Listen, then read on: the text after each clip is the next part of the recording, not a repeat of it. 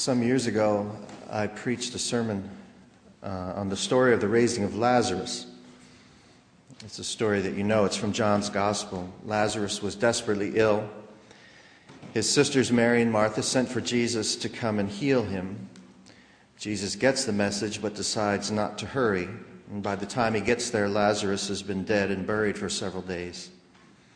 Martha chides Jesus for being so slow. Mary weeps. Jesus weeps. He tells those gathered to roll the stone away from the tomb, and they protest that by this time Lazarus will be rotting and smelling to high heaven. But Jesus persists, and they remove the stone. Then Jesus calls Lazarus to come on out from the tomb, and Lazarus does, all stiff and stumbling, tangled up in his burial clothes. A miracle of the first order. Jesus raised Lazarus from the dead. Now, I don't remember what all I said. Um, it's one of those gospel stories that makes a preacher sweat, since what can you possibly say about such a story that's not going to seem puny and anemic uh, in the light of resurrection? I don't know what I said, is probably just as well. What I do remember, what I do remember as clear as a bell and as plain as day, is what our brother Elton Mosier said to me afterward. Now, some of you don't know Brother Elton. Uh, he lives at Garden Spot Village with his wife Rosa. They've not been able to come to town on Sundays for some months now. But back then, in the days of the Lazarus sermon, they were almost always here, sitting about a third of the way up uh, on the left side of the sanctuary.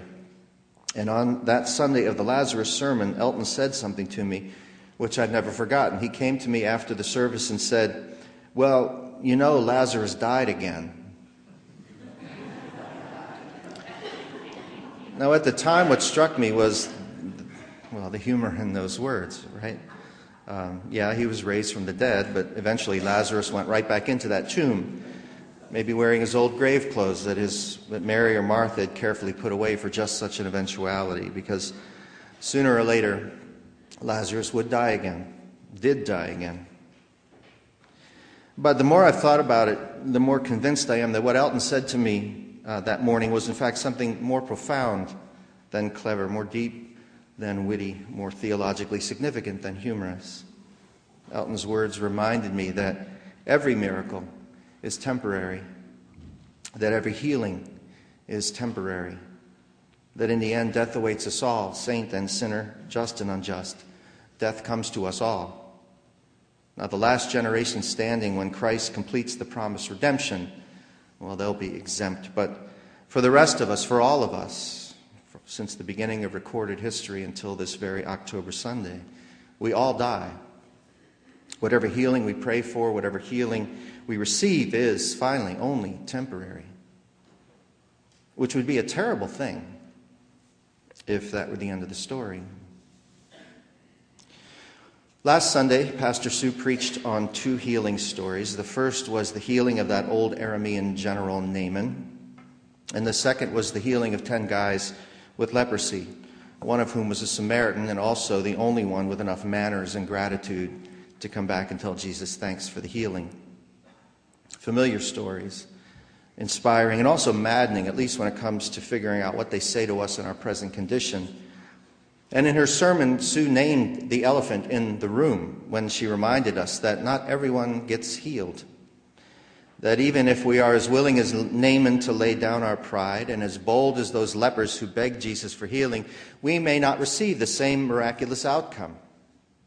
And being good 21st century Westerners, we feel a compulsion to figure out why that is, why some get healed and some don't. And Pastor Sue wisely resisted that compulsion, instead, inviting us to abide in mystery, to abide here in this in between place, in between the promise of healing and its fulfillment. Now, it's not an especially cozy place to abide. After all, our eyes are drawn to Elisha, who didn't even leave the house, right? But just passed word through his servant, and Naaman was healed. A, a miracle tossed through the door as casually as we'd toss our used napkin into the trash can. Our eyes go to Jesus, and who can fault us? Um, as he simply speaks a word, and within the blinking of an eye, all the skin diseases on 10 bodies go away. Another casual miracle done in passing we see these miracles and the way they come so freely, and our compulsion to ask, why them and not me, becomes even stronger. I'm revisiting Pastor Sue's sermon from last week because it occurred to me that the healing stories that she wrestled with then are part of a larger biblical conversation, a conversation in which our texts for today play a role. Last week we witnessed two miraculous healings, healings given without any struggle on the part of those being healed. You remember Naaman's irritation at being asked to do something so trivial uh, to receive healing when he was expecting he'd be asked to do something heroic. This week, we witnessed two people struggling with prayer, grabbing on and refusing to let go until the blessing is given, and then knocking and knocking and knocking on the judge's door until he finally relents and gives justice.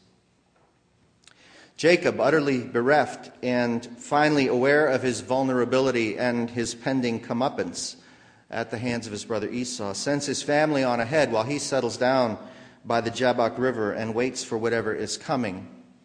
Attacked in the night by someone, a man, Jacob wrestles all night long and is injured in the process. And as the sun is rising, the man tries to flee, but Jacob won't let him go. Jacob won't let him go until the man gives him a blessing. The man asks Jacob for his name, and Jacob tells him, and the man changes Jacob's name. He says that from now on his name will be Israel, because Jacob has wrestled with God and has prevailed a stunning comment worthy of its own sermon.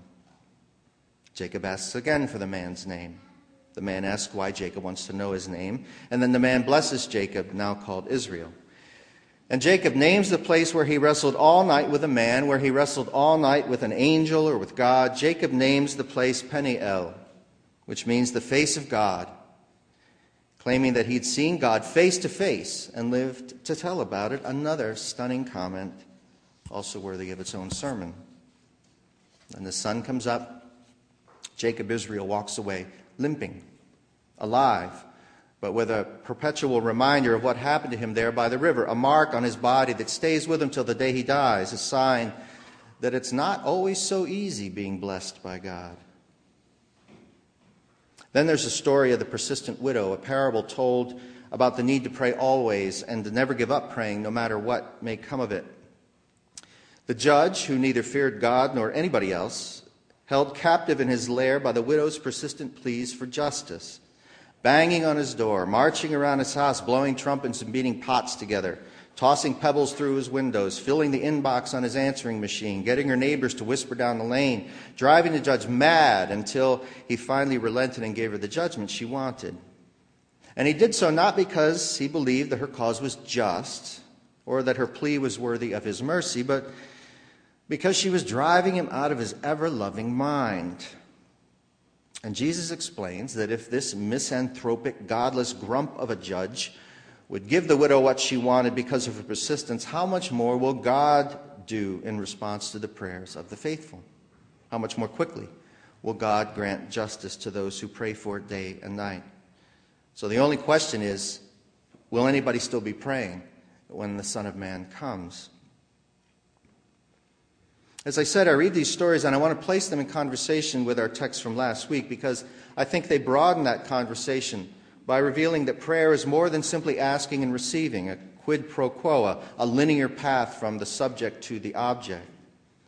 Prayer is like that sometime, but it can also be like a long, painful slog through the desert or an all night wrestling match with someone stronger and faster, or like staying awake all night calling on the name of the one who can bring justice after which we may well receive the thing, the answer that we sought, but we may also find ourselves limping from that place of prayer, blessed but also wounded, marked by our encounter with God, with God reminded that even our newly won blessing is temporary, that even our newly won justice is temporary, that even our newly given healing will one day give way to death.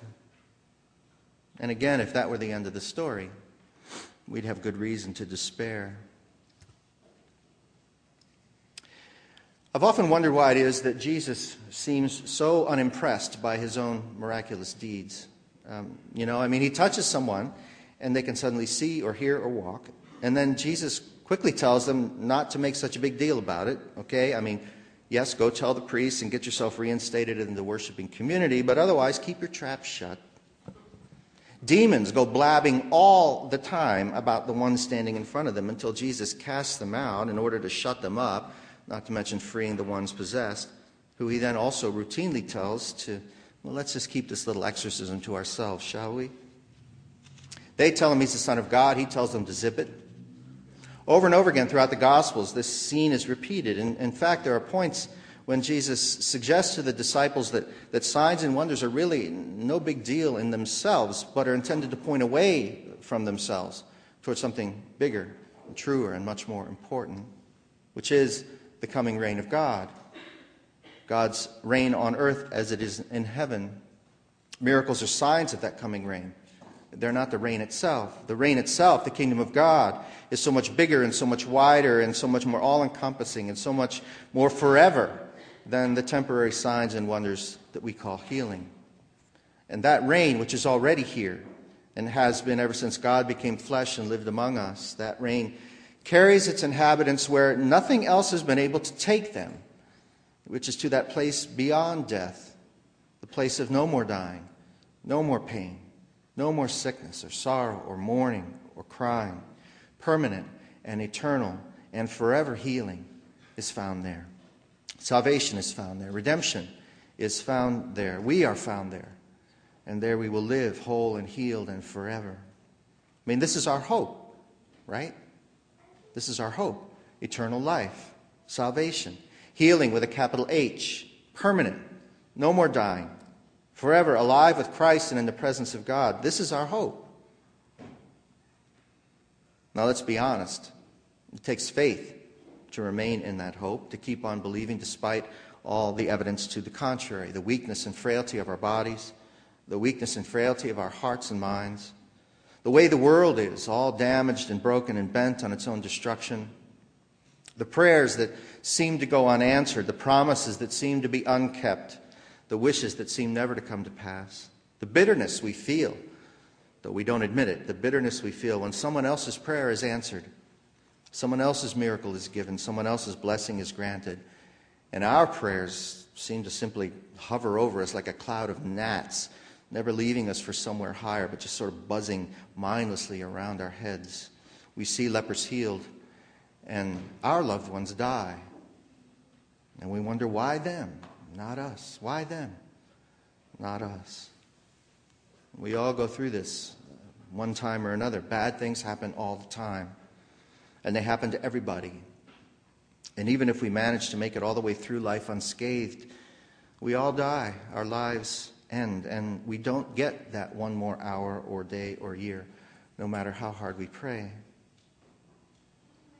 Now, this doesn't mean that temporary miracles aren't important. We are, after all, temporary creatures, time bound. While a thousand years may be like a day to the Lord, the biblical three score years and ten, it's a lifetime to us. Sooner or later, we have to come to terms with the truth of that old poetry that tells us that we human beings, we do wither and fade and pass away. We are temporary creatures. And so we pray for what we know to be temporary miracles because this is all the time we've got on this earth. And so we reach for every last bit of healing, every last bit of justice, every last minute of life for us temporary creatures, temporary miracles are important, which means we don't give up any hope of prayers being answered here and now. The stories of Naaman and the ten lepers tell us otherwise. And it means we don't simply quit asking when healing doesn't come right away, that we simply give it up and pack it in and turn away from God. No. The stories of Jacob and the persistent widow tell us otherwise. We pray for healing, we pray persistently for healing, we grab hold of God and we don't let go. And we keep on banging and banging and banging on, hanging on until we hear God speak words of blessing to us. We bang the drums, we ring the doorbell, we knock, knock, knock on heaven's door until justice comes and God acts like God is supposed to act. We pray and trust that God will keep the promise and will act swiftly. And we do so even when swiftly means a lifetime. When Jesus does come, we want to be still praying, still abiding in faith still hanging in there, awaiting the promised salvation. But let's not forget that all the miracles in this world, wonderful and blessed as they are, are only signs of the salvation to come. They only point towards something larger, more glorious, richer, and deeper and wider, and yes, something permanent, eternal. Temporary healings are signs of that final healing to come, our hope, the salvation promised to us by God and given to us through the life and death and resurrection of our own Lord Jesus Christ. Yes, we want an end to suffering here and now, whether our own suffering or the suffering of a loved one or the suffering of humanity. And yes, we want an end to conflict and violence and killing, and we want these things now. But even these things, necessary things, are only signs of what is to come. This doesn't diminish their importance. Signs, after all, point the way, they show us that we're moving in the right direction. But our hope, or so we proclaim, is not for a temporary end to suffering or a temporary end to violence, though we'd likely be satisfied with either. Our hope is for the salvation that will end both forever and ever. Thy kingdom come on earth as it is in heaven, we pray. For thine is the kingdom and the power and the glory forever and ever, we pray. When Brother Elton reminded me that Lazarus, fresh from the tomb and breathing again, would sooner or later die all over again, I first thought it was just a clever thing to say, a witticism, but, but I've since become convinced that it's just good theology. I'm convinced that what Brother Elton said points to something bigger than temporary healing, something bigger even than being called forth from the tomb for a few weeks or months or years. I'm convinced that what Elton called me to remember was that my hope, our hope, is in something eternal, something permanent, something higher and deeper than anything that is given this side of death. My hope, our hope, is the fulfillment of every promise God has ever made to us human beings. It's the restoration of everything that we have broken. It's the redeeming of the whole creation. A miracle so big we can't even imagine it. A miracle so big we can only pray for it in faith. I mean, isn't this what we really are hoping for?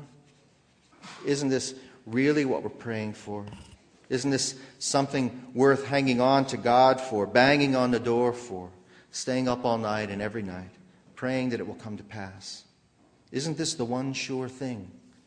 Not something that may or may not come to pass, but something that shall come to pass, that will come to pass. The answer to every question, the end to every sorrow the putting away of everything that does not give life, the promise fulfilled, the hope of our salvation. Isn't this the backdrop against which we pray for miracles? Isn't this the backdrop against which we seek healing? Isn't this the one true thing against which everything temporary is to be measured? The resurrection, after which we never die again.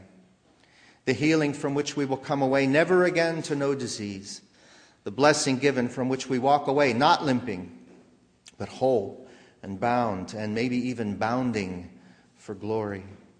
The swift and sure and true justice granted by the God in whose presence we will live forever.